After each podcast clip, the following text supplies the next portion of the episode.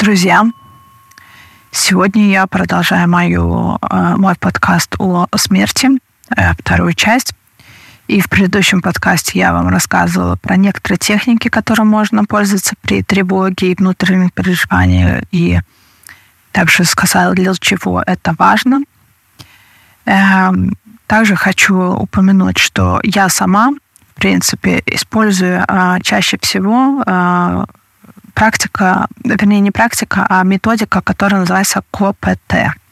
Когнитивно-поведенческая терапия. Эм, э, те, кто не знает, это методика, которая выделяет неосознанные мотивации человека и переводит их на сознательный уровень, помогает изменить убеждения, э, и в некоторых случаях, э, которые могут вызывать также невротические состояния.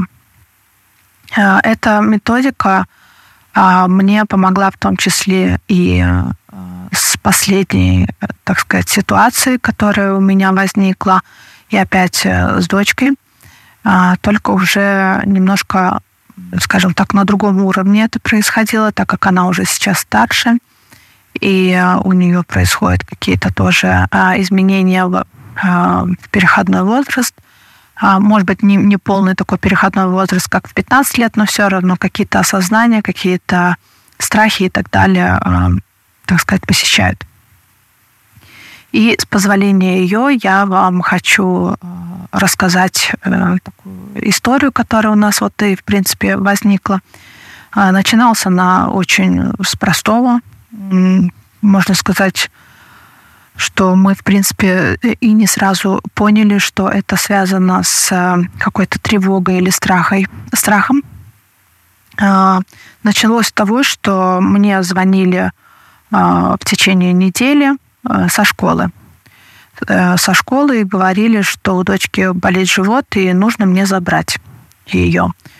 Ну, естественно, я это делала, потому что, ну, как бы там особо не, не разбираешься, в чем проблема, почему болит живот. Ну, мало ли, да, живот может у кого угодно болеть в любой момент. А, то есть первых каких-то таких мыслей э, не было, да, подозрений, что что-то там за этим стоит, но со временем, когда уже прошло еще больше дней, то есть у нее живот, грубо говоря, болел только в школе, а когда домой приходила, все было нормально. Ну, поначалу я как бы ну, думаю, ну, мало ли, может быть, там э, начало, вернее, это даже не начало учебного года, а э, наоборот, там, ну, многие э, те, которые привык, кому она привыкла учителям, их не было. Были заменены другими учителями. И я подумала, ну, мало ли, может быть, она там волнуется как-то немножко с новыми, скажем так, лицами. И как бы из-за этого живот, ну, больше как вот на такой, да, почве болит. Вот. И буквально там, значит, э, допустим, забрала в четверг, пятницу она со мной дома, выходные дома, в понедельник она идет в школу, как обычно, и я, значит, не успеваю даже доехать до работы, мне опять звонят и говорят, заберите дочку, у нее болит живот. На что я как бы ответила, что ну, у нее же было все нормально все эти дни, пока мы были дома. Они говорят, ну да, мы понимаем, но вот она сейчас лежит и даже плачет. Ну, там-то я немножко и меня это насторожило, то, что уже это до такой степени дошло, значит, у нее что-то больше, чем просто какая-то, скажем так, не, непривычно с кем-то новым. Э, я как бы в тот день не поехала в конечном итоге э, за ней, потому что, ну, как бы работа есть работа, и мне вот так вот пря прям сходу не поверили бы, да, что там что-то действительно не так. Вот.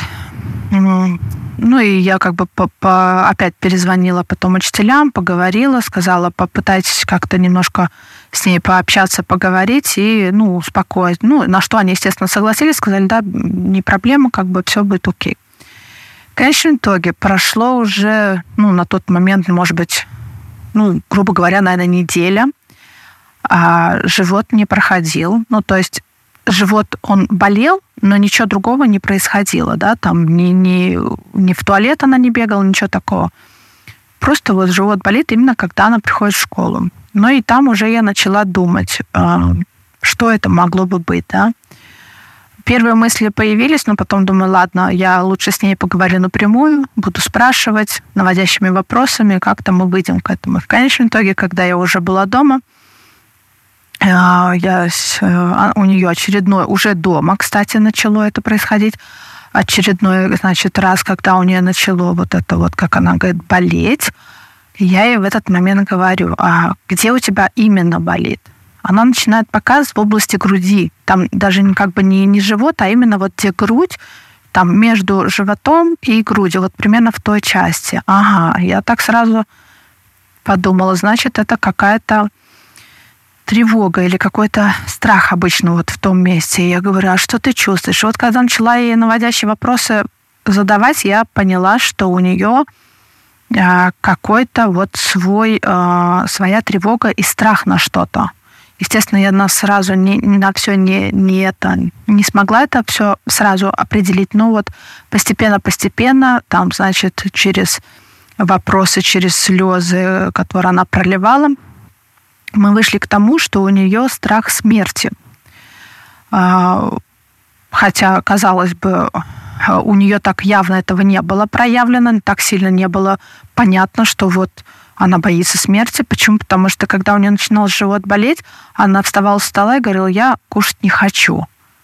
Ну и как бы ссылаешься на то, что ну, живот болит, человек не хочет кушать. А она не хотела кушать именно потому, что у нее был страх, что если она сейчас будет кушать, а вдруг у нее встанет в горле еда, и она умрет, и что же с ней будет, и что же как ее спасем и так далее. Хотя при всем том, что я говорила, что я умею делать искусственное дыхание, я умею, а, значит, э, давать первую помощь человеку, это ничего не помогало. То есть чем больше я говорила такое, тем больше у нее нарастало э, страх и тревога. Что в этом случае э, делается? Это именно смотрится в этот страх. Да, окей, у тебя происходит вот это – а, что, что ты при этом, ну, как бы, как ты себя при этом чувствуешь? Я чувствую, что я, значит, умираю, да, допустим, говорит человек, э, вот она. И вот как бы вот эти все проговаривания, как, которые в конечном итоге мы уже, так сказать, смотрели, когда начали смотреть в этот страх, ее начало это немножко поначалу пугать, а потом успокаивать. Потому что чем больше ты заходишь, тем глубже вот это вот все смотришь в этот страх, тем меньше становится страшно. Потому что когда уже понимаешь, что, в принципе, последствия, ну, как бы могут быть и так, и сяк, ну, ты просто это в конечном итоге принимаешь, как оно есть. И э, вот так вот мы э, с ней постепенно-постепенно вышли, ну, это, естественно, не взяло один день или два дня, это взяло в конечном итоге, это уже взяло, наверное, э, наверное, недели 4-3, вот так вот примерно, да. И это было каждый день, это было в одно и то же время, то есть в 12 дня, когда она садилась кушать, допустим, обед, и в 6 вечера, когда она садилась э, кушать э, ужин. И неважно уже было, где она и с кем она. То есть это уже происходило и в школе с теми вот э, учителями, о которых я сначала думала, что в них э, вся загвоздка, что они новые люди и так далее. И уже с нами дома, кого она, в принципе, знала. И все равно у нее при этом всем э, поднималась вот эта тревога. Мне больше всего нравилось в этой ситуации – как она четко все описывала, что у нее происходит, что она при этом чувствует, а, чего она боится, да, какие страхи всплывают и так далее. То есть э, за это, конечно, ей прям огромное отдельное спасибо, потому что только тогда можно как-то выявить действительную проблему и понять, в чем, вся, в чем корень, да, скажем так. Э, к сожалению, не все дети могут э, проявлять вот так вот, скажем так, э, в открытую, да, свои эмоции и чувства. А, значит, есть дети, которые относятся, половина, значит, относится к тем, которые открыты и говорят об этом, и вторая половина детей, которые полностью закрываются и полностью в себе это все проживают, э, э, страдают, скажем так, да, и в худшем случае это все может еще и перейти в очень серьезные уже потом проблемы, которые уже будут присутствовать в течение жизни. Вот. Мне эта ситуация помогла лично, также э, тем, что я стала вспоминать, а что у меня было. Потому что когда я стала э, об этом больше и больше узнавать, э, почему, да, вот у детей вот это. Я хоть и знала, вот что с 5-6 лет это первый, так скажем, тогда осознание приходит к ребенку, но не, я не знала, что оно возвращается периодически вот так вот в течение там, да, времени. И я стала об этом читать много, и как бы понимать, что на самом деле оказалось, что это большинство случаев, даже не большинство, а 90% а, случаев э, это случается у девочек. А у девочек, потому что у нас уже в природе заложено вот это вот, э, что нужно, а, значит, всех э, не то что спасти, а вот именно что чувствуем ответственность да, за кого-то или э, что если с кем-то что-то случится, нам нужно быть там, да, нам нужно помочь и так далее. Это оказывается вот именно по этой причине у большинства девочек происходят вот эти вот осознания или как бы страхи, грубо говоря, да, э, э, именно для того, чтобы э, понять, да, что как с этим, во-первых, быть, а во-вторых, именно научиться с этим, скажем так, справляться, потому что, как я и сказала ранее, если мы не научились, будет очень сложно и может перейти в что-то уже психосоматику или же э, в нервные да, какие-то проблемы с нервной системой. Вот. То, что я хотела про себя сказать, это то, что когда вот благодаря тому, что мы с ней это все вместе, так скажем, прорабатывали, и чем больше я ей повторяла, тем больше я как будто бы сама понимала такие вещи, что смерть, она не так страшна, как нам кажется. Это на самом деле наша вот а, такая иллюзия, которая мы сами себе вот в голове а, начинаем рисовать, да, что вот, вот это случится, да, там, вот так вот пойдет или может не пойти вот так, как, э, допустим, я хочу и так далее. И это может привести, допустим, к каким-то таким последствиям э, смерти, да. И э, я поняла, что у меня тоже был такой страх, тревога. Не поняла, а вспомнила, когда мне было, наверное, лет 8 тоже примерно, вот как сейчас дочке, 8-9 даже, не знаю, но я об этом не говорила, тем более, что мне тоже об этом никто не говорил, что это нормально и что вообще, в принципе, вот такое есть, да. А, и что я при этом делала, первые симптомы у меня были, это то, что я начала грызть ногти. То есть э, все те дети, которые э, грызут ногти или какие-то делают навязчивые движения, это связано с внутренней тревогой, страхом э, о чем-либо. И если, допустим, вы видите или наблюдаете за своим ребенком, то лучше всего, конечно, спросить, что его тревожит. Если, конечно, он сможет ответить, он ответит. Если он не сможет ответить, значит, там что-то уже, так скажем, более на глубоком уровне, о чем ребенок уже не может сказать, потому что он, в принципе, сам не понимает, да. И плюс а, здесь зависит тоже, сколько лет ребенку, а, если он совсем маленький, допустим, 5-6 лет, когда вот как у моей дочки было в первый раз, она, конечно же, не понимала, да, вот откуда у нее вот эти вот все страхи приходили, но она просто плакала и говорила, я боюсь, допустим, там, что я умру, да, ну вот я как мама, или я боюсь, что что с нами что-то случится, а если с нами что-то случится, что же с нами будет и так далее. Вот у нее больше такие были э, мысли, скажем так, да. А сейчас э, именно э, в силу ее возраста я уже могла наводящие вопросы ее спрашивать, когда вот у нее опять поднимались какие-то внутренние страхи и тревоги, я могла хотя бы спрашивать, где они, а что она чувствует, а что происходит, а, и так далее, да. То есть а, также мы могли вот смотреть в этот страх, для того, чтобы уменьшить вот эту тревогу. Как я вам и в предыдущем подкасте рассказывала, чем больше мы смотрим э, туда, чем больше мы учимся вести монолог со своим мозгом, тем меньше вот этих страхов возникает в нас.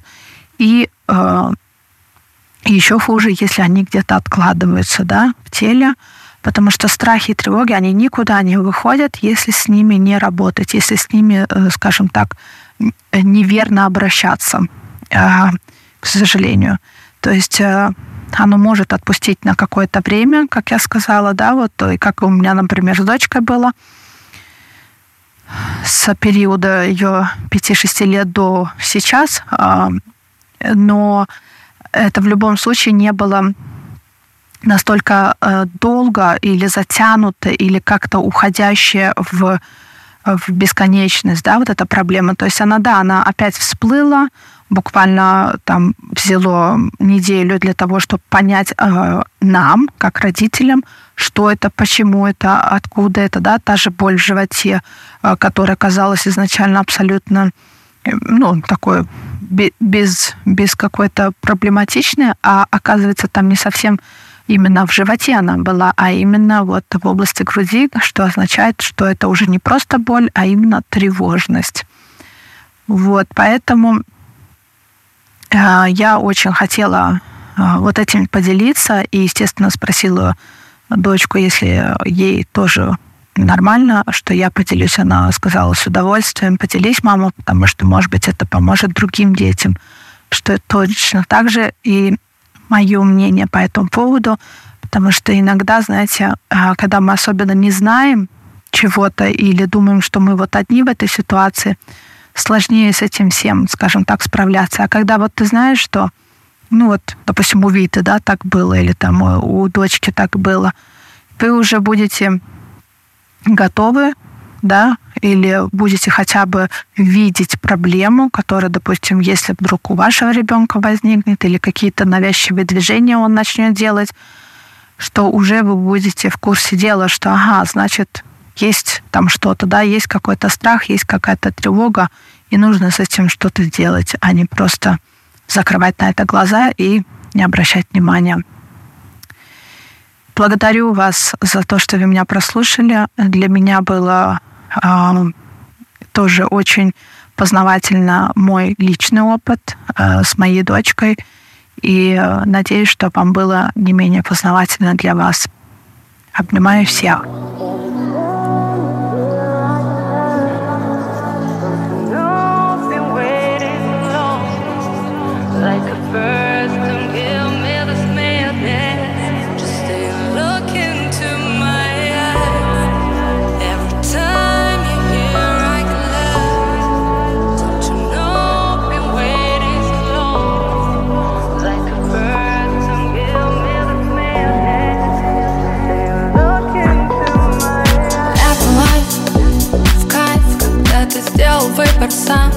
По пустякам Не ищешь повода в глаза Когда в ожогах тут Ведь для тебя это урок Куда-то унесло И вот ты вновь сыграл любовь Перезаряжай Или утопить песка Но не позволяй.